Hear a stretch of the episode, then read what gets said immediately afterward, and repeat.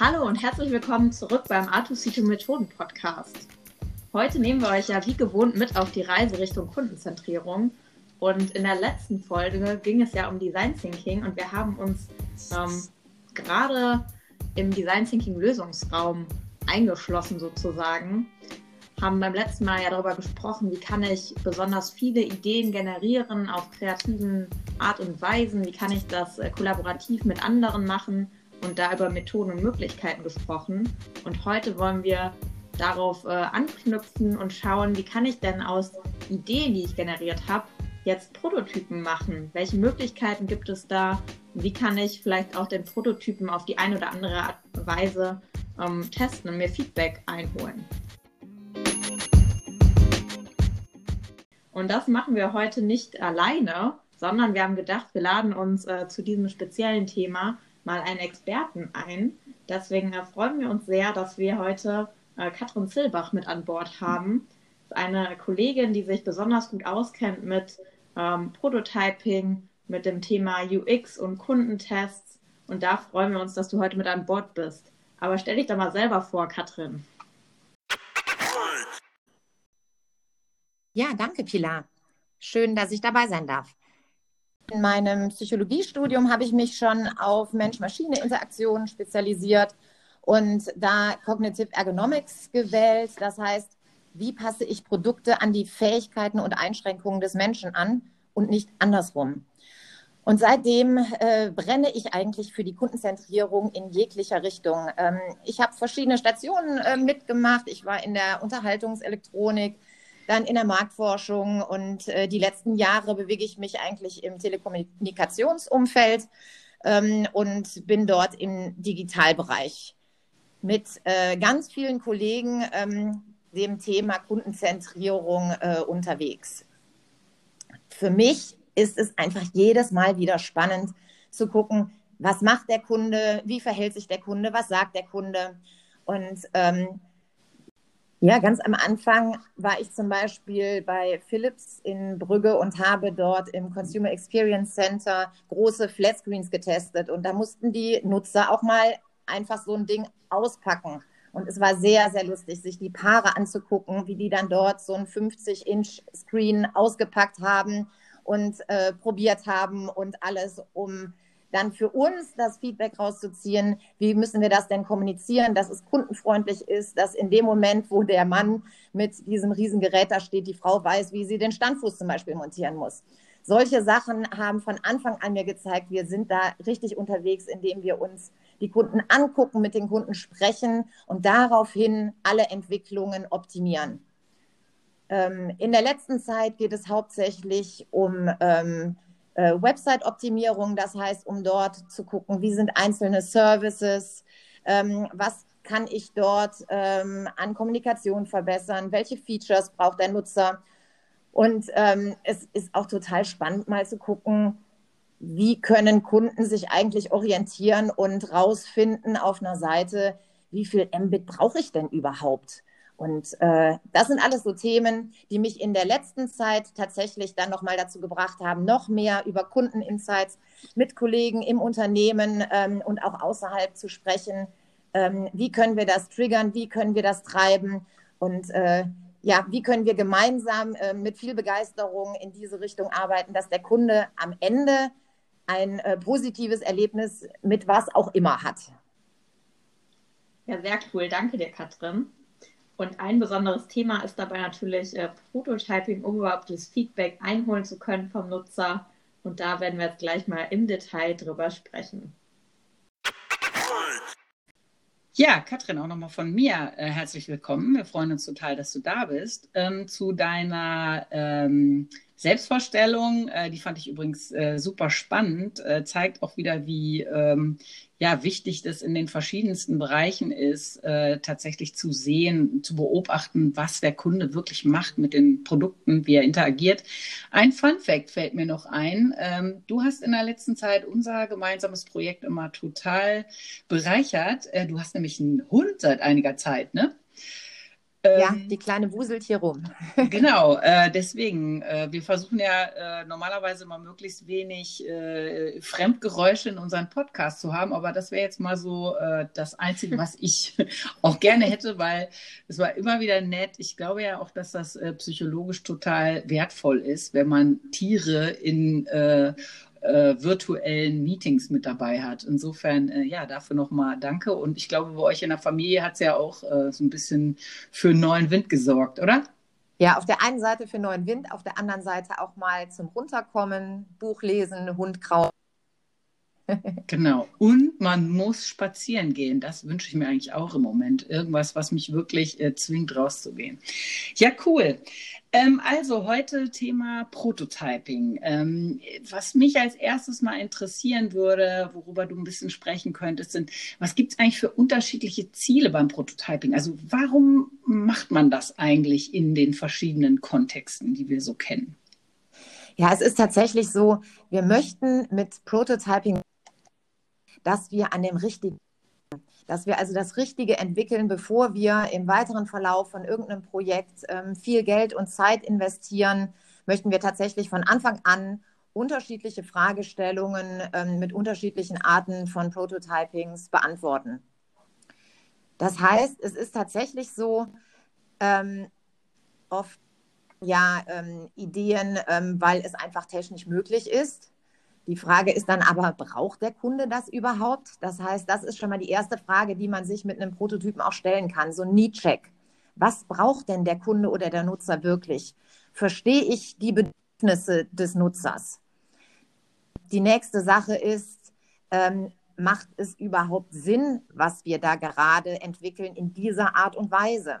Das ist der, das heißt, ähm, was hilft dem Nutzer? Wie können wir das in die richtige Richtung entwickeln.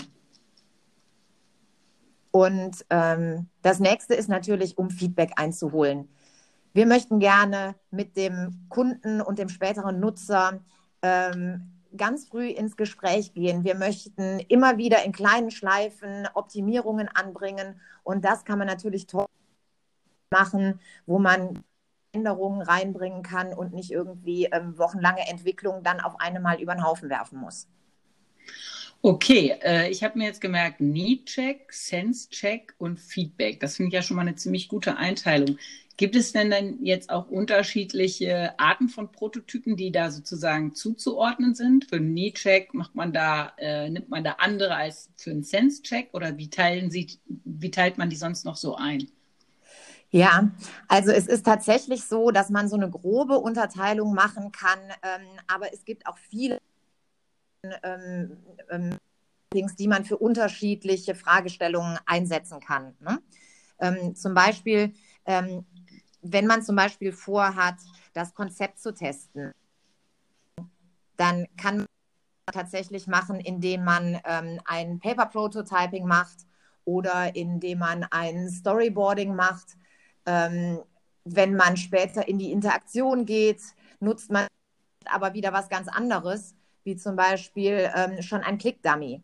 Also das heißt, ähm, wir haben unterschiedliche Phasen, wo wir unterschiedliche Prototypen, ähm, unterschiedliche Arten und Weisen, wie wir einfach an die Problemstellung rangehen können. Genau, und ich glaube, da kommt es ja auch ein wenig auf die Detailstufen an je nachdem, in welcher Phase ich mich da befinde, oder? Ja, tatsächlich. Also ähm, das ist ähm, immer die große Frage auch, ähm, wie viel Zeit investiere ich in das Prototyping. Ne? Das heißt also, ähm, am Anfang ähm, kann man da tatsächlich so ein Lo-Fi-Prototype machen, ähm, wo man sich nur ein Stück Papier nimmt und einen Stift und dann einfach mal was aufmalt.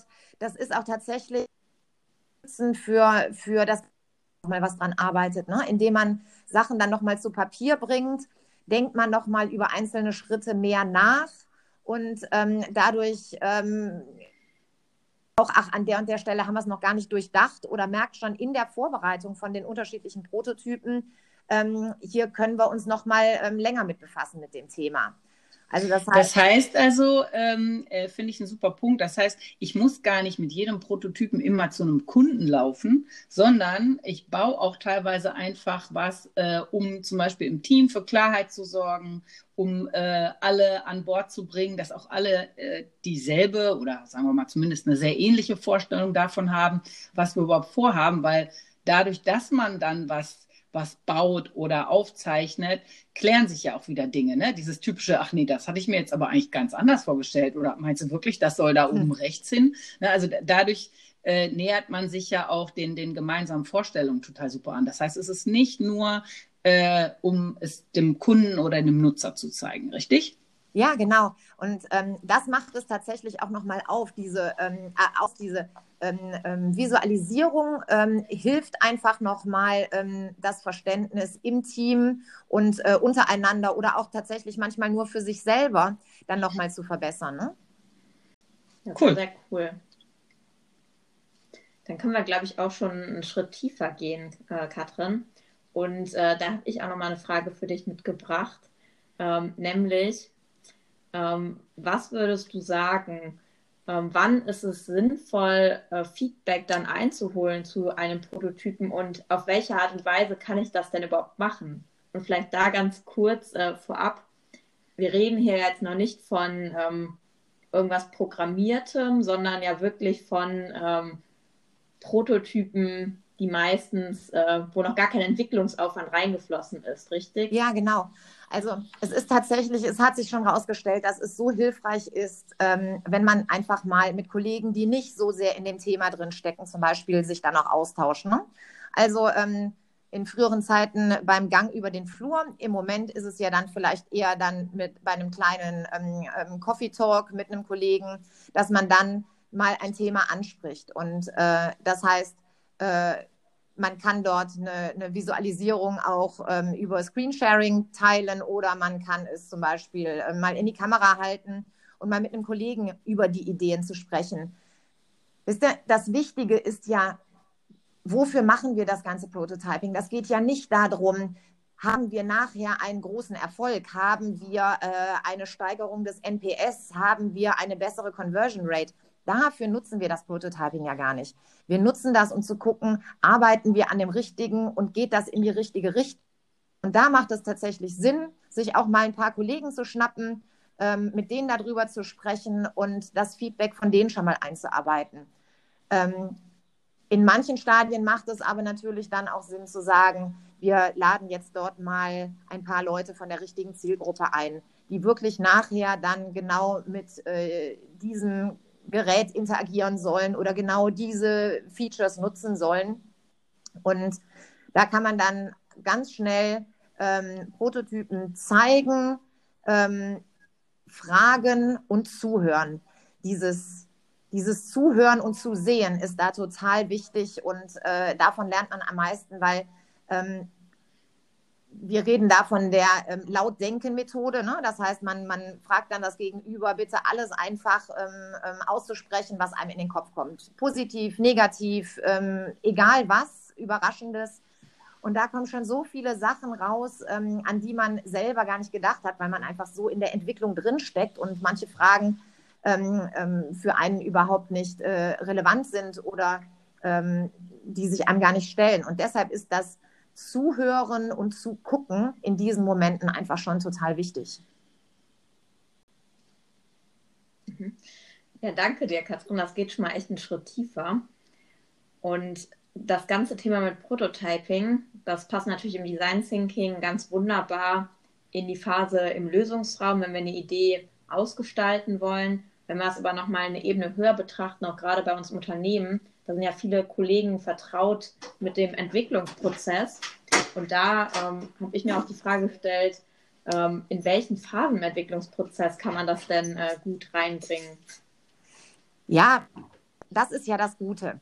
Ähm, weil es so schnell geht und ähm, weil man nicht viel Vorbereitungszeit braucht, kann man das tatsächlich in jeder einzelnen Phase reinbringen. Man kann dort mit unterschiedlichen Methoden arbeiten. Das heißt, man kann mit einem ähm, äh, in der Ideation-Phase dann schon gucken, ähm, was ist dort äh, relevant, was können wir dort schon mal abfragen. Ähm, genauso aber auch in der Specification-Phase, dass du dort dann sagen kannst, ähm, hier gehen wir schon mal tiefer ins Detail. Dann lass uns doch noch mal weitergehen, ein bisschen konkreter noch mal werden. Für welche Fragestellungen setze ich denn jetzt so welche Art von äh, Prototyp ein? Vielleicht können wir da noch mal ein bisschen in die ja in diese Gruppierungen einsteigen. Ja, also im Großen und Ganzen hast du unterschiedliche Methoden für unterschiedliche Bereiche. Wenn du zum Beispiel sagst, ähm, dich interessiert der Content, dann ist so ein Storyboarding oder Typing ähm, total. Das heißt, im Storyboarding hast du ja dann auch unterschiedliche Phasen, die du visualisierst und mit einem kleinen ähm, Text dann noch untermalst. Das heißt, meistens ist es dann ähm, vorher, Beginn, während und danach.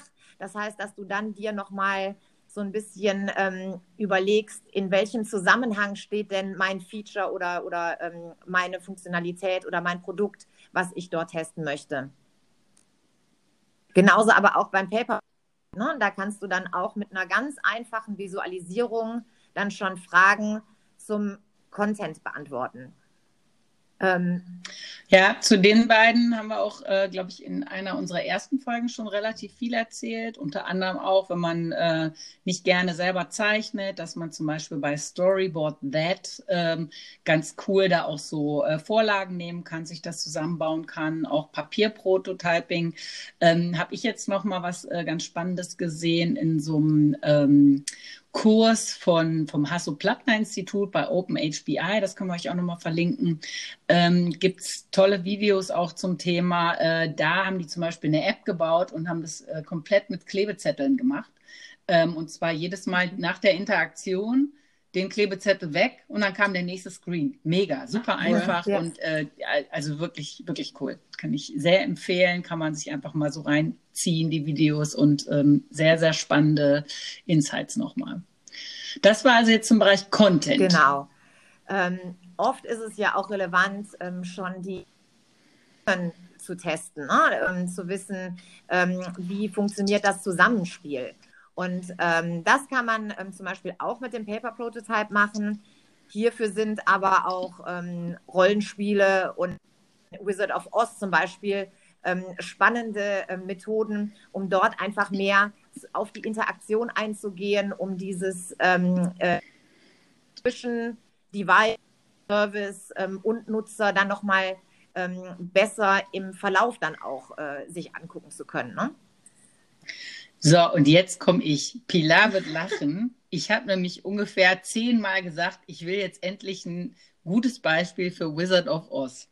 Und äh, das Beispiel von äh, Pilar war immer, ähm, dass ein Service sozusagen gefaked wurde. Äh, ich glaube, es gab war irgendwie so eine Art Eingabe- oder Ausgabefenster, wo äh, im Prinzip dahinter einer saß und der das gemacht hat. Ach nee, genau, das war Spracheingabe. Ne? Ich habe mhm. jetzt ein richtig cooles Beispiel, auch aus dem äh, äh, Wizard of Oz, äh, Quatsch, Entschuldigung, aus dem HPI-Kurs. Äh, und zwar ähm, haben die den, den Schuhversand äh, äh, Seppos, kennt ihr? Hm? Ist auch immer so ein tolles Beispiel für agiles Arbeiten und mega mhm. super. Mhm.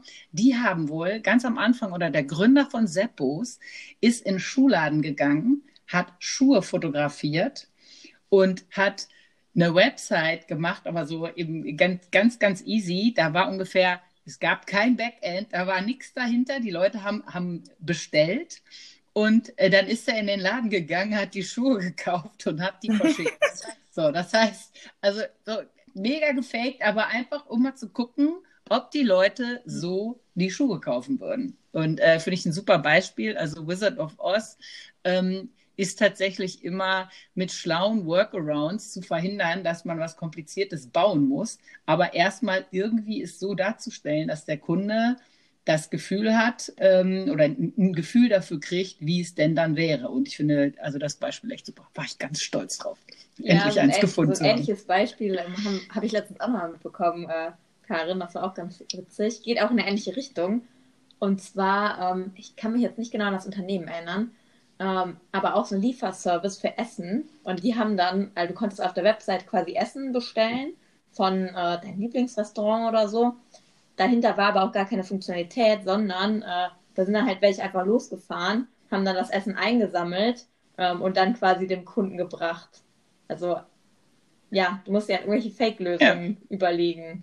Genau. Und dadurch halt ausprobieren, ob der Nutzer das nutzen würde. Cool. Was haben wir noch? Das war jetzt der Interaction-Bereich. Genau. Dann kannst du natürlich noch die Technologie äh, zum Beispiel mit Coded Prototyping testen. Das ist jetzt was, wo nicht so ganz meine Expertise darin liegt.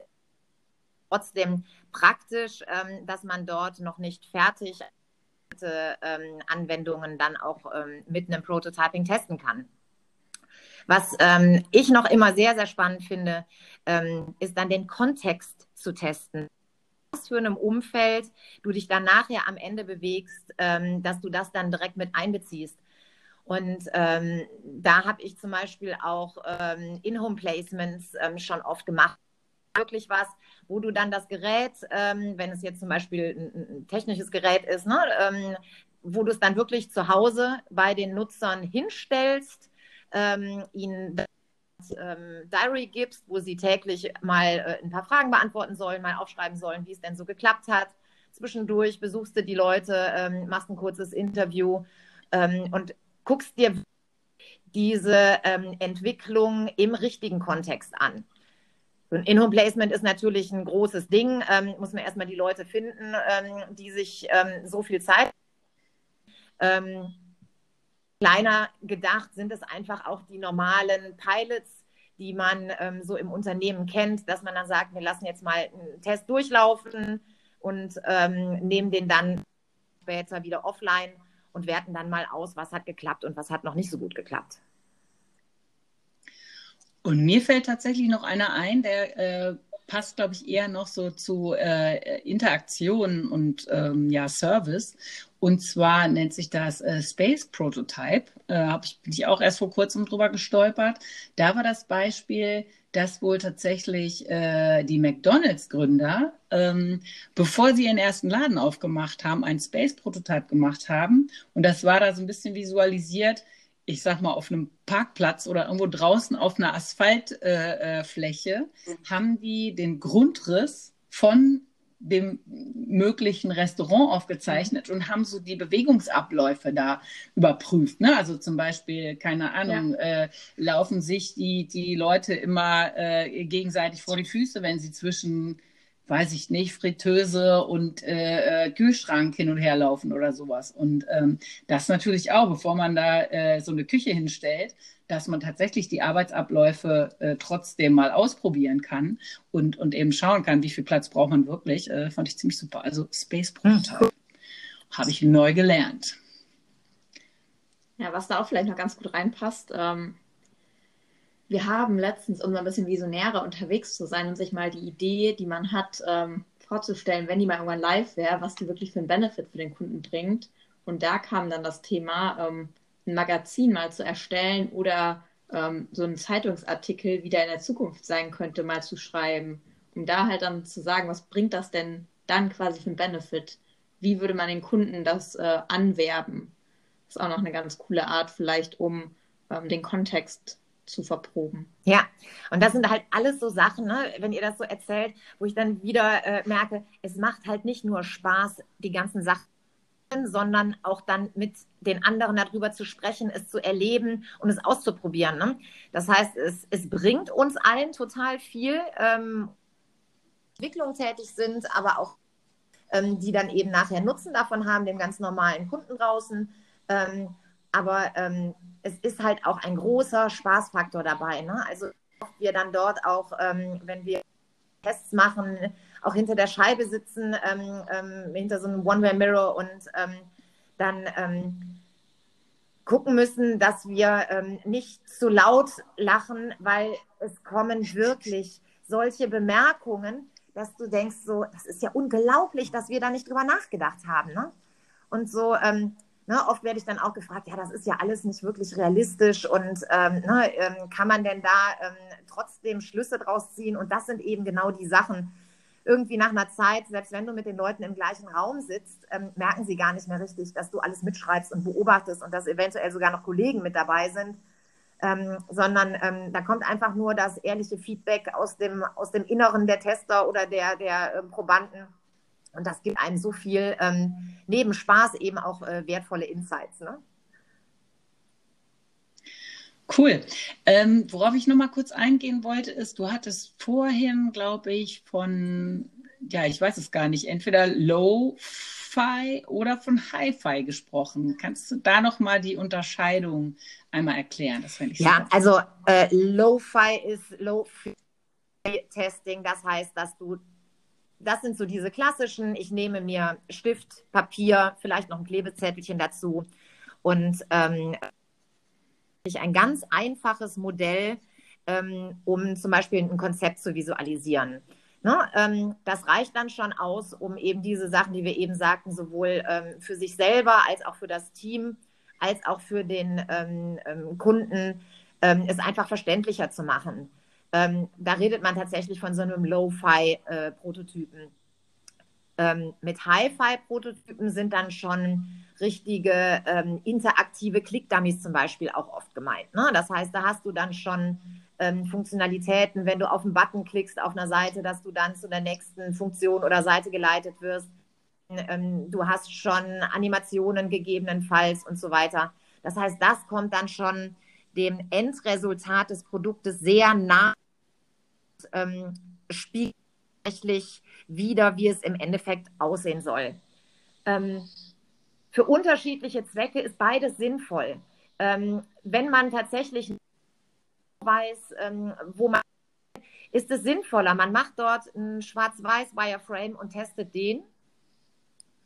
Und ähm, dann reicht das schon, um, um gewisse Fragestellungen beantworten zu können. Ne? Ja, was ich mal äh, auch gelernt habe, wahrscheinlich von Pilar, von der ich ja viel gelernt habe, ähm, ist, dass gerade bei den Lo-Fi-Prototypen es ja total wichtig ist, äh, also weniger ist mehr manchmal, ja. ne? Und dass man, wenn man ähm, ja, Idee oder Konzept irgendwie versucht ähm, äh, zu testen, dass man sich da vor äh, so zu vielen Details auch äh, schützen muss oder sich davor schützen muss, mit zu vielen Details eventuell auch abzulenken. Ja. Ne? Also zum Beispiel, wenn man bei so einer ganz basic Geschichte, keine Ahnung, sagt, ach, das sieht jetzt aber ein bisschen langweilig aus, mache ich mal ein bisschen farbig und macht halt irgendwas rot, kann das sein, dass das in, in diesem sehr äh, basic gehaltenen Konzept so voll der Hingucker ist und irgendwie auch Störgefühle erzeugt. Ja, ja oder, ja. oder ne, dass man, äh, dass man auch eben, man muss natürlich eh immer schauen, dass man die richtigen Fragen stellt, aber eben auch, dass man nicht zu viele Details an der Stelle äh, äh, zeigt, die ja ablenken können und die einen äh, tatsächlich so im Detail äh, äh, zu Störgefühlen führen, dass man, dass man dann vielleicht das, das große Konzept gar nicht mehr so reflektiert, wie wenn man es wirklich nur in, in der puren Form dargestellt kriegen würde. Also ähm, ich merke, dass ähm, ähm, da sind Wordings schon manchmal zu viel. Es reicht dann oft, wenn du eine Überschrift hast ähm, und gar nicht noch den Fließtext darunter oder auch Visuals. Ne? Ähm, wir wissen alle, es ist ähm, die richtige Bildauswahl zu treffen. Und wenn du dann denkst für so einen Prototyp, naja, da soll nachher irgendwie ähm, ein, ein, fröhlicher Mensch hinkommen, ne? dann suchst du schnell dir aus deinem Fundus ähm, was und packst es.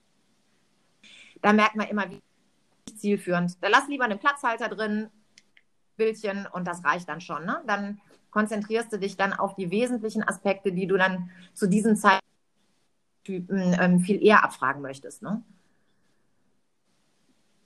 Absolut, das stimmt. Ja, deswegen äh, ist das, glaube ich, gedanklich eine gute Unterscheidung zwischen äh, Lo-Fi und Hi-Fi. Also wie konkret will ich sein und vor allen Dingen immer sich wieder vor Augen zu führen, was ist das Ziel, was möchte mhm. ich gerade ähm, testen, wofür möchte ich Feedback und dementsprechend dann auch den Prototypen und auch äh, den Detailreichtum, sage ich mal, ja, zu genau. wählen. Deswegen das, glaube ich, echt was, was man sich merken sollte. Okay, ähm, Jetzt werden wir mal konkreter, Katrin. Wenn ich jetzt äh, Prototyping anwenden möchte, was muss ich dafür denn eigentlich können und äh, wie bereite ich mich da gut drauf vor? Was brauche ich dafür? Ja, das knüpft so ein bisschen daran an, was wir gerade schon gesagt haben. Ne? Es kommt darauf an, in welcher Phase gerade vorhast. Äh, es reicht ähm, tatsächlich manchmal Stift, Papier, Klebezettelchen und äh, Schere. Ähm, ähm, du kannst auch mit, mit tollen Tools arbeiten. Es gibt auch jetzt gerade in, in Remote-Zeiten Sinn machen, ne? wenn du Sachen ähm, ähm, vertesten möchtest, äh, remote, dass du dann dort ähm, ähm Apps nutzt, ähm, die du dann ähm, oder diverse Tools nutzt, die du dann dort äh, nutzt, um es verständlicher zu machen für dein Gegenüber. Aber man braucht halt nicht viel. oder bastelbegabt sein Prototypen zu entwickeln. Es gibt ganz tolle Vorlagen auch, wenn du zum Beispiel irgendwelche mobilen Sachen testen möchtest, dass du dann einfach so quasi so ein Frame von einem, von einem Handy oder von einem ähm, iPad dir dann nimmst. Das reicht schon. Ne? Ja, und man kann ja auch äh, viele Sachen äh, kombinieren. Ne? Also äh, sagen wir mal so, wenn man zum Beispiel nicht so der Bastler ist, kann man äh, sich mal vielleicht vorhanden bei seinen Kindern Lego oder Playmobil-Figuren äh, oder sowas äh, äh, leihen. Ne? Man kann, wenn man sowas gebastelt oder gebaut hat, kann man zum Beispiel auch äh, eine Geschichte dazu erzählen und das filmen. Das äh, haben wir ja auch schon mal gemacht bei so einem Rapid Prototyping ähm, äh, wo dann im Prinzip wirklich der, der komplette Business Case dargestellt wurde, aber anhand der, äh, des gebauten äh, äh Produkts und äh, da, da ging es auch noch um, um das Leben des Nutzers und äh, das kann man dann super kombinieren. Ne? Auch, auch, was wir gesagt haben vorhin, Rollenspiel braucht man von fast gar nichts bis zu vielleicht ein paar Requisiten und einem Telefon auch nicht viel mehr. Also äh, das ist auch, wenn man, äh, da muss man dann wiederum vielleicht anders begabt sein als Bastel oder, oder kreativ. Aber da ist äh, irgendwie, glaube ich auch, dass so jedes Team irgendwie auch Leute hat, die sich für die eine oder andere Sache begeistern können. Absolut. Und da kann man ja auch ganz gut irgendwie so Aufgaben irgendwie aufteilen. Der eine erstellt äh, da und dafür ein Visual, der andere zeichnet mal die Story von dem Männchen oder der nächste, der gestaltet die Webseite. Und was ich cool finde in der aktuellen Zeit, ähm, natürlich sitzen wir irgendwie alle verteilt ganz häufig, aber das kannst du wunderbar kombinieren, indem der eine irgendwie vor Ort was malt und das wieder hochlädt und das bringt man irgendwie in was Digitales wieder rein, sei es jetzt in eine PowerPoint einfach nur, wo man Sachen zusammenbringt oder in andere Kollaborationstools das kann man echt, ähm, das hat auch einen Vorteil aktuell. Da kannst du anders gestalten. Nur fürs Rollenspiel brauchen wir noch irgendwie eine gute Lösung. Ne? Und da fällt mir im ja. Übrigen immer unsere liebe Kollegin Bea ein, die wir dazu tatsächlich auch noch mal äh, unbedingt ähm, interviewen müssen ja. tatsächlich ja auch noch so ist, äh, man muss ja auch nicht alles neu machen für so ein Prototyping. Ne? Man kann ja viele Sachen wiederverwenden, ähm, die man sowieso gerade macht für seine Entwicklung. Ne? Wenn, man, wenn man sich als Konzept in Sketch äh, ein Wireframe erstellt, dann kann man den ja auch oder wenn man in, in Vision ähm, ähm, als Designer ähm, die Sachen hochlädt, dann kann man das auch tatsächlich ähm, schnell zum Denken und man hat Material für so ein Prototyping. Ne? Absolut. Also ihr merkt schon, es ist eigentlich gar nicht so kompliziert, sondern es kommt darauf an, dass man einfach ausprobiert, einfach macht mit äh, ganz simplen Materialien und mit wenig Aufwand. Aber Hauptsache, man ist offen dafür und man probiert es einfach mal äh, aus. Genau. Und dann gibt es ja noch den großen Bereich wie hole ich mir dazu Feedback? Also ich denke mal zum Thema Testing werden wir auch noch in der nächsten Folge noch mal ein bisschen in die Tiefe gehen. Aber gibt es noch irgendwas, was du da uns und unseren Hörern vielleicht mitgeben magst? Irgendwas, hast du da einen Trick oder äh, wie machst du das normalerweise? So eine Art ähm, Universal-Tool oder irgendwas? Das Wichtige ist eigentlich diese drei Sachen, was ich eben sagte schon mal, ne? zeigen, fragen, zuhören oder zusehen. Ne? Das sind diese drei Sachen, die an so einem, an so einem Feedback-Day oder wie man es auch immer nennen mag, wie, ähm, wer befragt wird, ob Kollegen oder Zielgruppe, ähm, hängt eben dann von der, von der Fragestellung ab. Wichtig ist, dass man mit allen Stakeholdern, mit allen Projektbeteiligten sich die Zeit nimmt, um sich dann wirklich mal zu tun und sich das anzugucken machen denn die Kunden überhaupt mit dem, was man sich dort im stillen Kämmerlein überlegt hat? Ähm, dieses zwischen den Zeilen lesen, dieses ähm, gucken, was da sonst noch rauskommt, ist mehr wert, als wenn man dort äh, einen schönen Bericht liest äh, mit PowerPoints, ähm, wo dann danach steht, ähm, was ein Feedback gekommen ist. Das heißt, es ist wirklich wichtig, gemeinsam diesen Tag, dass jeder es gesehen hat, dass jeder mitgeschrieben hat für sich, manche Sachen eben tatsächlich genau zu der Fragestellung, die in den Raum geworfen war, manche Sachen auch einfach für, für sich selber Entwicklungen ähm, gemeinsam erleben. Das ist tatsächlich ähm, das Wichtigste, was ich mitgeben kann. Und nicht nur ähm, Interviewer, ähm, dann Designer oder Konzepte machen das dann mit einem Probanden, sondern tatsächlich alle relevanten Stakeholder mit ins Boot holen und einen gemeinsamen Tag verleben zusammen. Das bringt ganz viel Erkenntnis und ganz viel Spaß. Dann hätte ich noch ähm, eine, ja, fast letzte Frage. Äh, Finde ich ist ein super wichtiger Punkt mit den Stakeholdern. Ähm, wie einfach ist das denn, wichtige Stakeholder tatsächlich aus dem Tagesgeschäft rauszuziehen und zu sagen, so, du guckst dir jetzt hier mal ja, eventuell sogar einen ganzen Tag solche Tests an. Hast du da irgendwie? Ja, tatsächlich, tatsächlich funktioniert das im normalen Alltag gut mit ähm, Gummibärchen und Schokolade. Aber ähm, es, ist, es ist jetzt tatsächlich ein Thema, was, was ich ähm, festgestellt habe in den Zeiten von Remote zusammenkommen. Ähm, dann nehmen sich viele Leute nicht so die Zeit, sondern dann springen sie mal eben rein, gucken mal kurz in das Haus, ähm, schalten sich mal Board.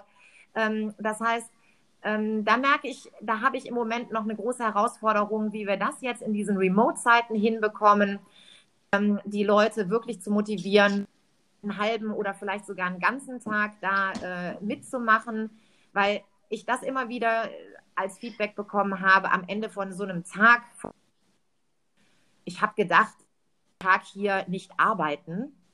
Und deshalb habe ich mich schwer getan, mich da rauszutun. Aber das hat mir so viel gebracht, ähm, ich würde das jederzeit wieder machen. Und äh, sich einmal mitmachen und dann ist man eigentlich überzeugt. Hm. Ich habe gerade fast gedacht, äh, da müsste man so, ein, so einen kleinen Werbespot zu machen. Ne? Also so ein paar Action-Szenen von Leuten, die interagieren mit Prototypen, dann eben auch so ein paar Statements von Menschen, die das vielleicht das erste Mal erleben. Also dass man auch wirklich sagen kann, boah, das ist super wichtig, bitte komm vorbei, weil es ist nicht nicht arbeiten oder irgendwie, äh, weiß ich nicht, gelangweilt irgendwo sitzen und zugucken, sondern das ist ja wirklich die Essenz. Ne? Wie, gehen, wie geht der Nutzer mit meinem äh, Produkt oder mit meinem Konzept um? Ja, cool. Und ähm, äh, dann habe ich noch einen Punkt. Ähm, wie gesagt, wir gehen auch noch mal auf äh, Testing sicher noch mal in einer weiteren Folge ein. Aber was mir immer gut geholfen hat und ich glaube, das habe ich wieder bei Pilar gelernt, ist so ein so ein Grid. Also ich denke, es ist ja selbstverständlich eigentlich, dass wir natürlich immer so gut wie möglich versuchen, strukturiert vorzugehen. Ne? Und gerade wenn man eben verschiedene User äh, mit demselben Prototypen interagieren lässt oder ne, einfach wenn man sich verschiedene Sachen hintereinander anguckt, nimmt man sich, macht man sich natürlich immer Notizen und so. Und ich finde dieses, dieses vier Quanten, vier Quanten, Quadranten ähm, Modell eigentlich ganz gut, was so ähnlich aussieht auf den ersten Blick wie eine SWOT-Analyse. Da hat man äh, oben links die Stärken, oben rechts die Schwächen. Ähm, dann hat man unten links ein Fragezeichen im Sinne von, gab es irgendwelche Fragen, die aufgetaucht sind? Ne? Manchmal manchmal stellt ja zum Beispiel der Proband oder, oder irgendwer im Raum eine Frage, dass man die auch nochmal äh, aufnehmen kann.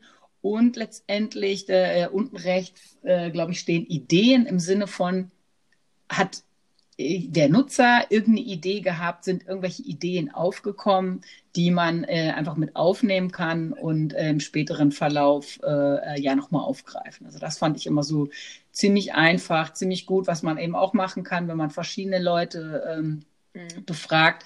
Äh, Habe ich jetzt auch gesehen, äh, zum Beispiel unterschiedlich farbige Klebezettel einfach nehmen. Ne? Du kannst auch einfach so, so ein großes äh, Flipchart oder, oder irgendwo an der Wand diese vier Felder machen und dann einfach alles Feedback jeweils äh, äh, da aufhängen und für verschiedene Leute verschiedene äh, Farben nehmen. Dann weiß man danach sogar noch, wer was gesagt hat und man hat aber sofort schon aggregiert. Fand ich eine super ja, tatsächlich, Idee, ehrlich gesagt. Tatsächlich in diesen Remote-Zeiten jetzt, dass du sagst, du machst ein, ähm, ja, welches Tool auch immer, ne, ein Miroboard oder sowas und Jeder ähm, Zuhörer bekommt dann dort ein eigenes farbigen Klebezettel und nach jeder Session schiebt man die dann nachher dann vielleicht zu Screenshots von dem, äh, was man gerade testen will, dann direkt rüber. Das heißt, das ist tatsächlich auch ganz gut, ähm, dieses interaktive Arbeiten ähm, auch in diesen Remote-Situationen, ne? ob es jetzt ein Klebezettel an der Wand ist, im Miroboard.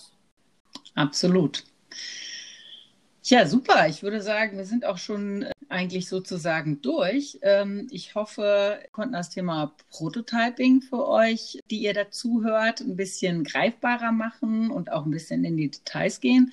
Vielen Dank, Katrin. War super spannend. Danke, dass du dein Know-how hier Herzlichen bei uns Dank. Es war mir eine Freude und äh, viel Spaß beim Nachmachen.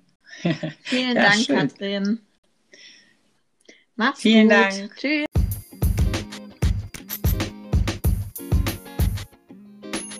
Ja, wir hoffen, dass wir euch ein paar spannende Themen wieder nahebringen konnten. Freuen uns natürlich auch wie immer über Feedback oder eine Empfehlung. Ansonsten möchte ich mich nochmal für die Tonqualität entschuldigen. Ich glaube, es gab einige Aussetzer. Ein paar von den Sachen werden sich leider nicht rausbügeln lassen, aber wir sind weiterhin dabei, unsere Qualität zu verbessern. Ich glaube, in dem Fall war es tatsächlich ein kleines Internetproblem.